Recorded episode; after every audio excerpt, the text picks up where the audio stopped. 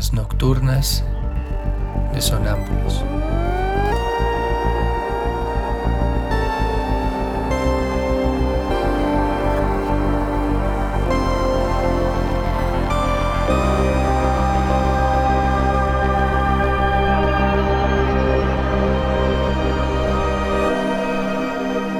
Réplicas diarias a lo tácito e implícito.